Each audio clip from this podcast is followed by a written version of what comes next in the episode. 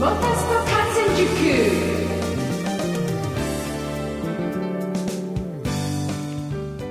9月22日金曜日夜9時になりました。皆さんこんばんは。喋れるモータースポーツジャーナリストのカズ小林です。先週は台風18号が日本列島を縦断しまして、まあ、各地にですねいろいろ被害をもたらしました、まあ、相模原でも銭湯の煙突が強風で倒れるというようなね被害も出まして。まあ、皆さんのところは大丈夫だったでしょうか、ねちょっとすごい台風でしたけれども。僕はですね先週土曜日、日曜日と青森でイベントがありまして、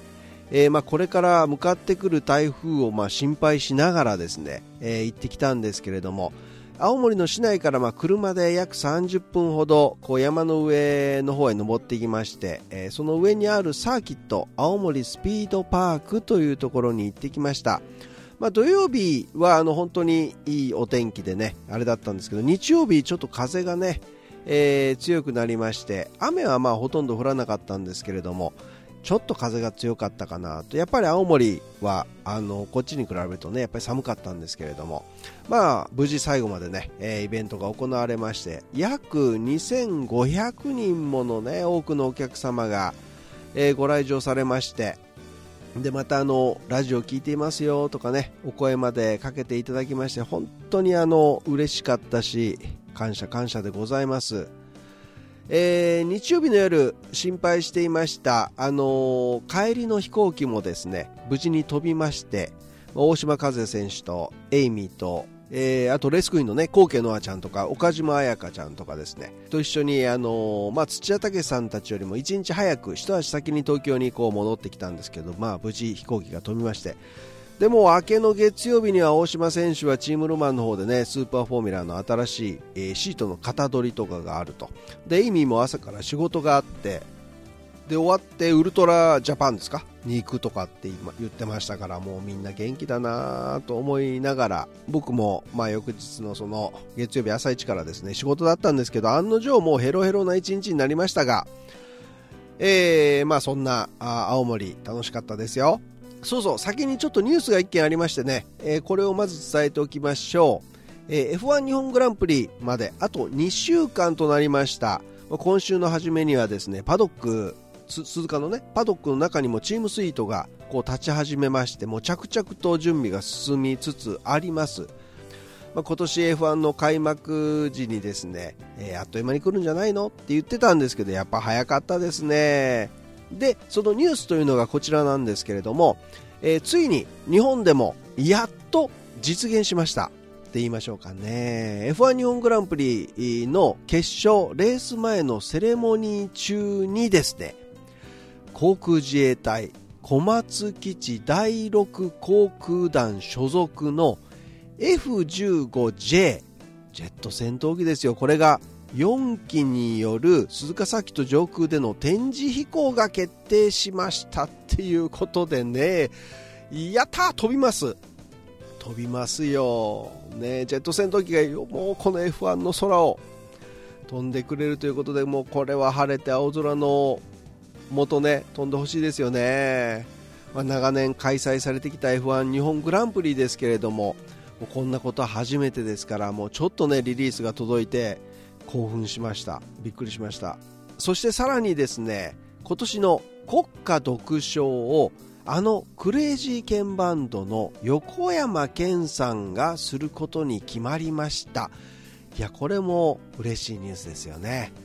で、えーその他に GP スクエアの方では、えー横山健さんのトークショーにも参加されるということですからね。いいね！ですよね。さあということで今週のモタスポ観戦塾はレッドブルエアレースラウジッツそして F1 シンガポールグランプリそれから青森のイベントの話題でお送りしますので最後までお付き合いください。モタスポ観戦塾この番組はトータルカーメンテナンス25レーシングの提供でお送りします。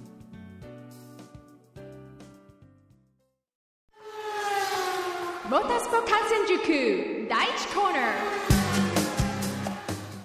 さてまずはレッドブルエアレースの話題からです。室谷シーデ選手前線のポルトでは機体のメインフレームが破損するというトラブルがまあ出ましてね。練習飛行もままならずの状態で決勝に挑みラウンドオブ8ではスタート時にスピード超過違反というのを犯してしまいまして、まあ、ファイナル4にも進めず6位という厳しいレースに終わっていたんですが、まあ、それでポイントランキングも4位に下がりましてね年間チャンピオンが少し遠ざかった。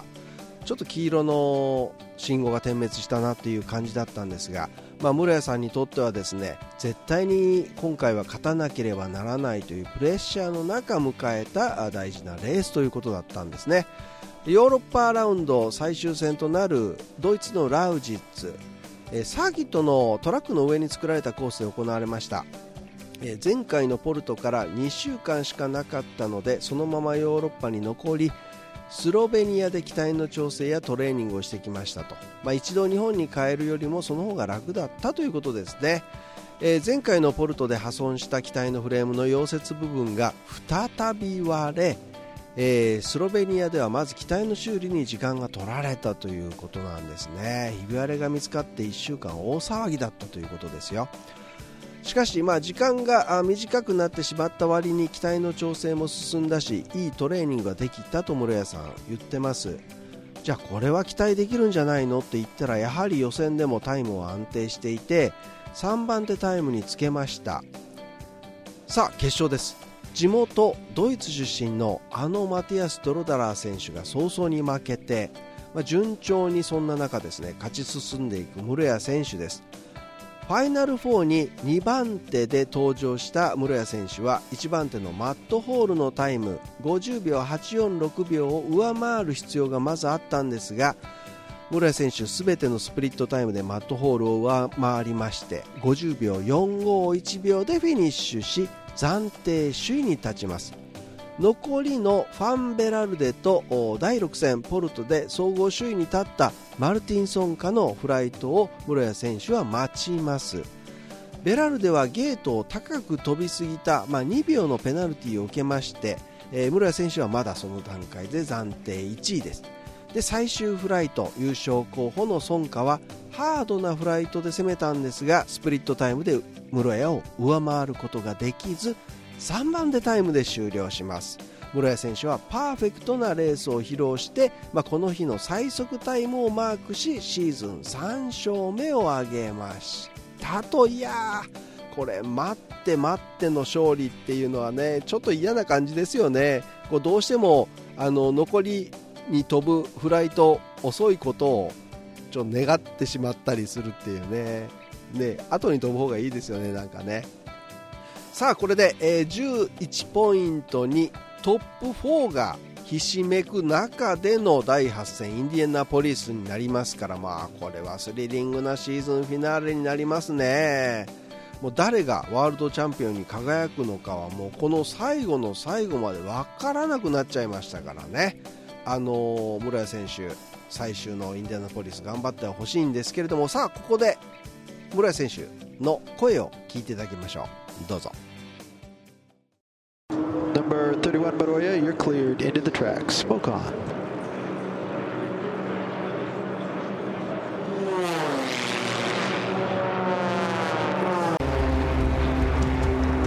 Number 31 Baroya, 50.451 seconds. No penalties. That currently holds you in first place. Ah, thank you, Jimmy. そうですねあの、まあ、火山とポルトで非常に、ね、難しいシチュエーションがある中で、えー、チームはきつい状況だったんですけどその中、えー、こう入る前に、ね、準備を十分にしてきて、まあ、それが自分生きてきたと思います、まあ、チームにみんなに感謝したいと思います。まあ、インディのゲームプランはもう単純にね、まあ、ただ早く飛んで優勝を目指すというだけに尽きると思います。まあ、この年の、ね、初めにこういう展開を、ね、もちろん、えー、想像してここになるべくろいろ積み重ねてきたので、まあ、その結果が今ここに出てるんだと思います。ねまあとにかくもうなるようにしかならないですから、ね、実力をこう普通に発揮してもらいたいですね。さあ続いては F1 です。F1 第14戦シンガポールグランプリが先週行われました、まあ、決勝前に雨が降りウェットナイトレースになりますが、まあ、スタート10秒後に大波乱が発生するというレースになりました。ポールポジションはフェラーリのセバスチャン・ベッテル2番手はレッドブルのマックス・ベルスタッペン3番手にレッドブルのダニエル・リカルドということでフェラーリのライコネンは4番手スタートだったんですね。でベッテル、フェルスタッペンと、まあ、好スタートを切ります。でライコネンがですねインサイドラインで4番手からズバーッと加速してきましてまたこれまた好スタートだったんです。しかし、まあ、ライコネンとベッテルのサンドイッチになってしまったのがフェルスタッペンというもうわけわからん一瞬の出来事でね、まあ、さらにアロンソも弾き飛ばされるというような多重クラッシュが勃発しまして。もうそこでライコネンとフェルスタッペンはリタイアということになってしまいます。またベッテルはターン3でスピンしましてクラッシュしやはりリタイアとなるんですけれどもやはりライコネンとの接触でラジエーターをね痛めてしまっていて、まあ、いずれにしてもリタイアとなってしまっていたということなんですね。さあ5番手スタートのメルセデス・ハミルトン。うまくまあ難を避けましてファステストラップをもうガンガン記録し後続を引き離していく逃げのパターンに入っていきます。まあ、途中ですねセーフティーカーも入りましてハミルトンの貯金がなくなったりもしますけれども、まあ、再開後は一気にまた後続を引き離す展開になっていくということで。まあ、本来は61周のレースだったんですが、まあ、そんな度重なるセーフティーカーとかですねウェットコンディションによる、まあ、スローペースのためスタートからま制限時間の2時間が過ぎてしまいましてレースは58周で終了となりました、ま、そのままハミルトンがトップチェッカーで、えーまあ、苦戦が予想されていたシンガポールグランプリを、まあ、制しての3連勝を果たしたと。よし雨なら5番グリッドからでも勝てる、まあ、残念ながらこのマシンはドライでは速さはなかったけれど今日は雨が降った。僕向きのコンディションだったというハミルトンなんだったんですね。やっぱり天候も彼に味方したというところでしょうか。まあもともとね、えー、最初の10秒で、えー、彼らがいなくならなければ、まあ、全然わからなかったんですけれども。ということで優勝はメルセデスのルイス・ハミルトン2位にレッドブルのダニエル・リカルド3位にメルセデスの、えー、ボッタスということでの表彰台でございました。もうとにかくもったいないのはフェラーリですよ。ね、チャンピオン争いをしているドライバーがそれでええのかって感じでしたけれどもね、まあ、わずか10秒での終了は痛いというところです。さあ次は10月1日 F1 第15戦マレーシアグランプリです。そしてその翌週はもう日本グランプリですよ。チケット買われましたか？ね。まあ、ホンダもマクラーレンもいろいろありましたけども。もうそんなのね生の F1 なんか見たらもう関係ないです。五感で楽しめますからね。F15J 戦闘機も飛びますしね。ぜひご来場ください。さあ次は熱トヨタ青森大試乗会員青森スピードパークです。今年で3度目を迎えたこのイベントですけれども土屋武史率いる、チームの侍のスタッフそして熱トヨタ青森のスタッフの皆さん出店企業さんとの連携でね、まあ、イベントもうまくいきまして、まあ、成功しましてね、えー、お客様には相当楽しんでいただいたんじゃないかなと、まあ、思っていますけれどもまあ、何よりその作る僕たちの方もね本当に楽しませていただきました、まあ、一つのイベントをこうあの無事に成功させるのっていうのはですねそう簡単なことではないんですけれども、えー、まあ、このチームの結束力はやっぱり半端じゃないなと改めて感じましたね。やっぱりそのレースも一緒だと思います。強さはここにあるという感じですよ、ね。まあ、ホームセンターよりそっちの方が大事ということです。そして土屋武さん曰く夢を叶えるには走り続けることだそうです。ね。さあそれでは、えー、現地の音声がありますんでねちょこっと聞いていただきましょう。どうぞ。青森大試乗会 in 青森スピードパークにお越しいただき誠にありがとうございます。ありがとうございよいよ始まりました、えー、そうですね、うん、今日一日を通してステージで MC させていただきます、はい、えー、伊沢エイミーと申します。普段はスーパー GT の方でねピットリポーターやったりしているんですけども、はい、今日明日、えー、こちらのイベントの方でずっと喋、えー、ってます。よろしくお願いします。そして楽しみましょうね。そうですね、うん、そして私はですね神奈川の方であのラジオをですね土屋武さんと放送しております、はい、えー、モータースポーツジャーナリストのカズ小林、DJ カズを改めましてね、はい、カズ小林ということで今やってますんで、はい、一つよろしくお願いいたします。いや今年でもう3回目ですよ。そうですね。あっという間の3回目。さん知ってました？イベントって3年続いたら本物って言われてるんですよ、おおそうですか。はい。本物です、このイベント。そうだよね、はい、いや熱トヨタさんがなんと50周年ですよ。おおめでたい年ですね。50周年ですよ、はい、っていうところなんですけれどもね、はい、えー、今年もサーキット、えー、の上でですねサーキットタクシーだったりとかいろんなね、うん、イベントご用意してますので皆さん、はい、えー、どぜひぜひお楽しみにっていうところなんですけれどもそうなんです。レーシングドライバー数々、えー、はい、いろんな方面から今回、えー、いらっしゃってるんですけれどもえー、私がリポーターやってますスーパー GT のね、はい、えー、500クラス300クラス乗ってらっしゃるね、うん、プロのドライバーさんだったりあとはガズーレーシングねニュルブルクリンクにも参戦されてますね。そんな人の横に乗ってここ回れるんでしょ、はい、そうなんです。そんな機会抽選会も人気になりますよねやっぱり、ね、そうなんです。皆さんね今抽選あのあっちの受付の方に並んでくださってるんで、うん、声は届いてるはず。ね、ねいやいやすごいイベントですけれども。まあ普段なかなかね青森の方って生でこうモータースポーツに触れる機会っていうのが少ないと思うんですよね、ね、この機会にぜひまあ生の迫力とか匂いとか音とかをぜひ感じて楽しんでいただければと、全身で体感していただきたいと思います,、ますそしてですね、はい、もちろんモータースポーツメインなんですけれども、うん、もう一つメインがございます、はい、え東北を中心に活動されている今千里さんですね、うん、はい。の、えー、歌と津軽三味線のスペシャルステージもご用意してますのでぜひそちらの方も聞けると聞けます、楽しみにしててください。聞けるんですよね。イベントの最後の方にはですね、うん、豪華景品が当たるじゃんけん大会。やりますよ。はいじゃんけんでいろんなものが当たっちゃうっていう、ね、いや僕今ちょっとちょろっと見てきたんですけど、はい、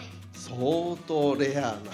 ものが今年も、今年も。あります。いやもう去年思ったんですけど、こんなでたくさんの豪華商品を出しちゃう気前の良ささすがです、いや、はい、なんですけど 最後までいてもらわないとそれが参加できないんでねぜひ最後まで楽しんでいただきたい,、でそういうスケジュールがこの横にありますポップの方にね載ってますんでね、あの後ほど皆さん見ていただいてご自身のスケジュール組んでいただいて、一日楽しんでいただければしてください。あの、食事のねブースもたくさんありますので、はい、美味しそうないっぱいありますもん。はい、お腹も満たして、はい、ね、ね、楽しんでっていただければと思います。さあ、えー、それではですね、今日のイベントをね、えー、さらに盛り上げてくれるレーシングドライバーの方をご紹介しましょう。まあ、代表してですね、うん、土屋武さん、ステージの方へようこそ。どうも。Welcome。おはようございます。おはようございます。おはようございます。おはようございます。たけしさんでいいんですか？土屋たけし選手土屋たけし監督呼び方は何がいいですか？今はえっ、と今レーシングスーツ着てるんで選手ではい、はい土屋選手ということで、まあ、去年でね引退はしましたけど、はい、えー、ちょこちょことレースは、えー、出たいなと思ってまだ今年出てませんがあの、はい、一応えー、選手で今日は言いたいと思います、ね、はい。皆さんねもちろんご存知かと思うんですけれどもスーパー GT の方でねビバックチーム土屋の、はい、えー、オーナー監督。あはいをされているっていうね、はい、で昨シーズン、はい、チャンピオン獲得しました。おめでとうございます。いや本当にあのー、ね青森のレーシングチームって思ってくださいって、はい、あの毎年言ってますけど青森のレーシングチームチャンピオン取りました。はい、はい、ででなんで青森のレーシングチームっておっしゃってるかぜひもう一度ご説明いただけますでしょうか、青森が好きだからです。はい。以上。皆さんにこのその迫力とか興奮とか匂いとかそれを感じていただきたいというただそれの思いだけでこれが実現しているという、はい、素晴らしい。さあ戻ってきました。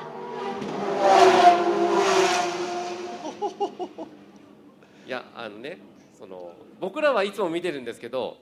なかなかこんな近くで見ることはないんですよ僕らでそうですね。はい、はい全身でモータースポーツの楽しさを、えー、今日一日ね通して楽しんでってください。ということで、えー、ネッツトヨタ青森大試乗会 in 青森スピードパークスタートです。ドライバーの皆さん準備はいかがですか？大丈夫ですか？はい。それではお呼びしたいと思います。土屋武史選手。ステージの上、どうぞ。お越しください。そして三橋選手大島選手そして松井選手。こんにちは。ようこそ。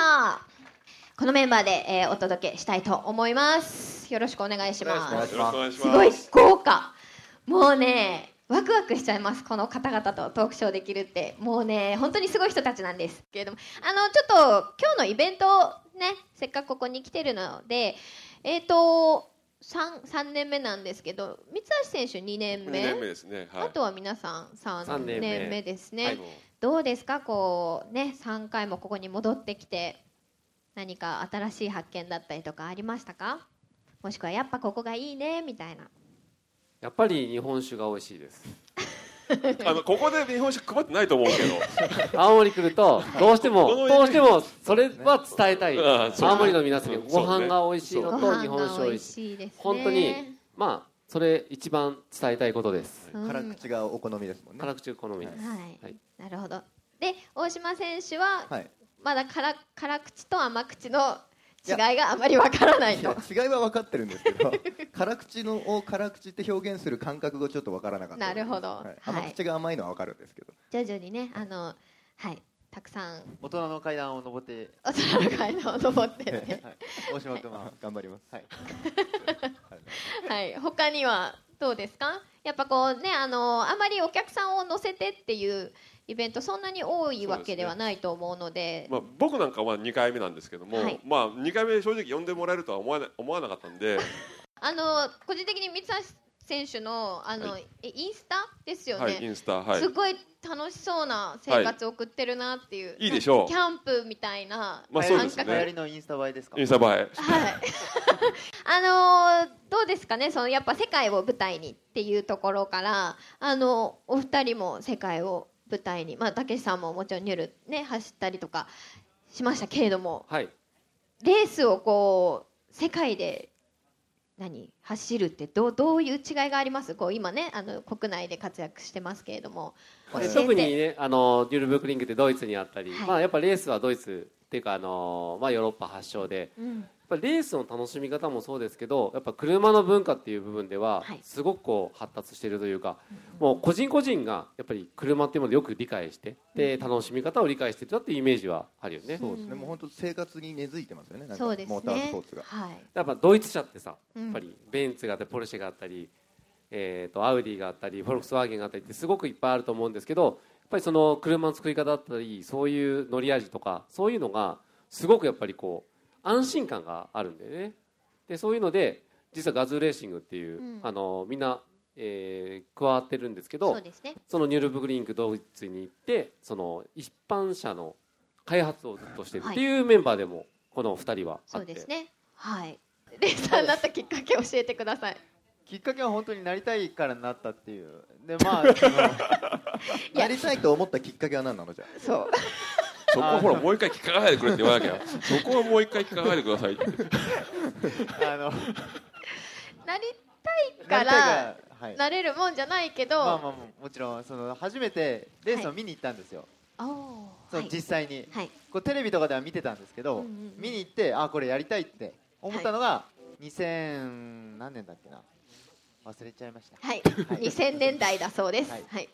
ですでそれで走ってたのが武さんが500で走ってたんですああ、なるほど。はい。そうスープラスープラで。トムスチームトムスのスープラはい。あそうなんトムスのスープラはい。それを見てそれを見てやりたいって思って始めました。すごいですね。なんでテレビでレースとか見てたの？え？なんでテレビでレレース F1 とかあの地上波でやってましたよその頃。自分で選んで見てたそれを。はい。そうですよ。あのまあ同世代だからそのなんかね、はい、子供の頃って F1 やってましたよね。なんかつけたらやってるみたいな。ね。今最近。周持たなかったですけどね、うん、寝ちゃうんでしょ、めっちゃ眠くなりません？あやっぱあの音ですよねそれみんな子供の頃のあるあるなんですね、うん、はい。大島選手はきっかけ？僕お父さんですよきっかけは。お,、父さんラリーやってたんで、うんうんうん、お父さんにカート連れてかれ、はい、それからずっと。なるほど。はい。たけしさんもも。お父さんそうですね、うん、あのそのオレンジ色の MR2 があるんですけどこれもうちの親父が作った手作りの車で、はい、実はこれスーパー GT300 クラスで6戦5勝の記録を作ってチャンピオン取った車なんですけど、はい、まあ伝説のメカニックと今でも呼ばれてるのがうちの親父で、うん、そ、ね,、の影響で、まあ、見に行って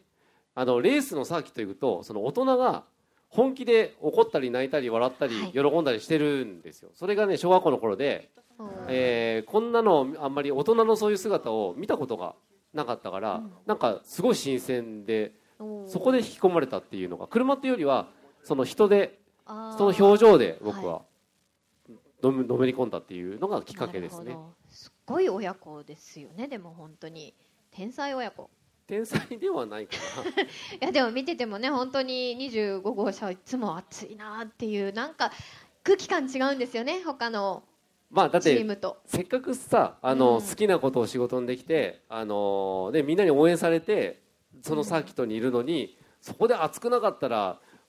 帰れよって感じでしょ？そうですね。もうそれしか、それしか僕らにはあの取り柄がないんで、あの情熱だけは負けません。本当それだけ、はい、じゃあそう思うとこの今ねあの2台隣のエクリプスもそうですけどこう普通に展示しちゃってるのが私からしたら信じがたいっていうか普通にしかも人乗ったりしてましたよさっき。いいんですか？お客さん普通にまあ、座ったりとか。あのね、車だから。大体こう仕切られるじゃないですか。せっかくだからね、あのーうん、まあ、なんか壊れたら直せばいいし。あの皆さんにそういう感覚、ね、ホームセンター行っちゃうんですか、ま、そうそう、ホームセンターでね。あちなみにこの、えーと、エクリプスの車は、うん、僕と石浦選手でね、あの僕が最後に500に乗った時のそのまんまです。そのまんまの車2008年の。2008年、うん、侍でそのまんまのが今ここに置いてあるんですよ。青森に置いてある。すごいんだから。は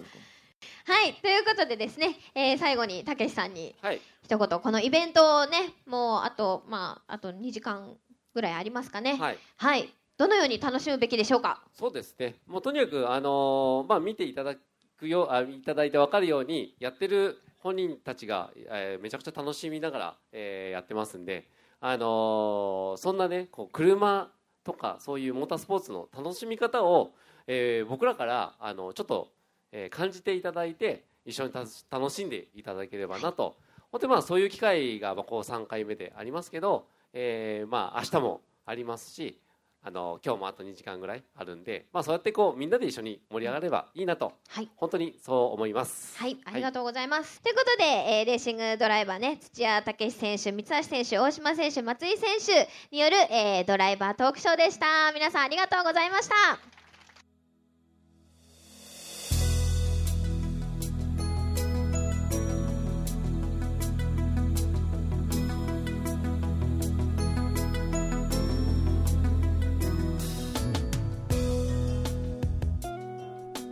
楽しいイベントでした。来年もあったらいいな。ということで、もう終わりの時間となりました。さあ、今週のモタスポカレンダーは国内でスーパーフォーミュラ第6戦、スポーツランドスゴが開催されます。えー、青森のイベントにも参加していた大島和也選手が、まあ、スノコチームルマンから参戦します。新しいシートも作りました。えー、前回のオートポリスのように表彰台に登れるように皆さんね応援の方よろしくお願いします。山県もよろしくお願いします。あそれからですね佐藤拓磨選手来シーズンはレイホールレターマンラニガンレーシングでインディーカーシリーズを走ることが決定しました。発表されましたんでね。さあ詳しいことはまた来週しゃべるということで皆さん良い週末をお送りください。ということでお相手はしゃべれるモータースポーツジャーナリストのカズ小林でした。皆さん良い週末を。See you next week. バイバイ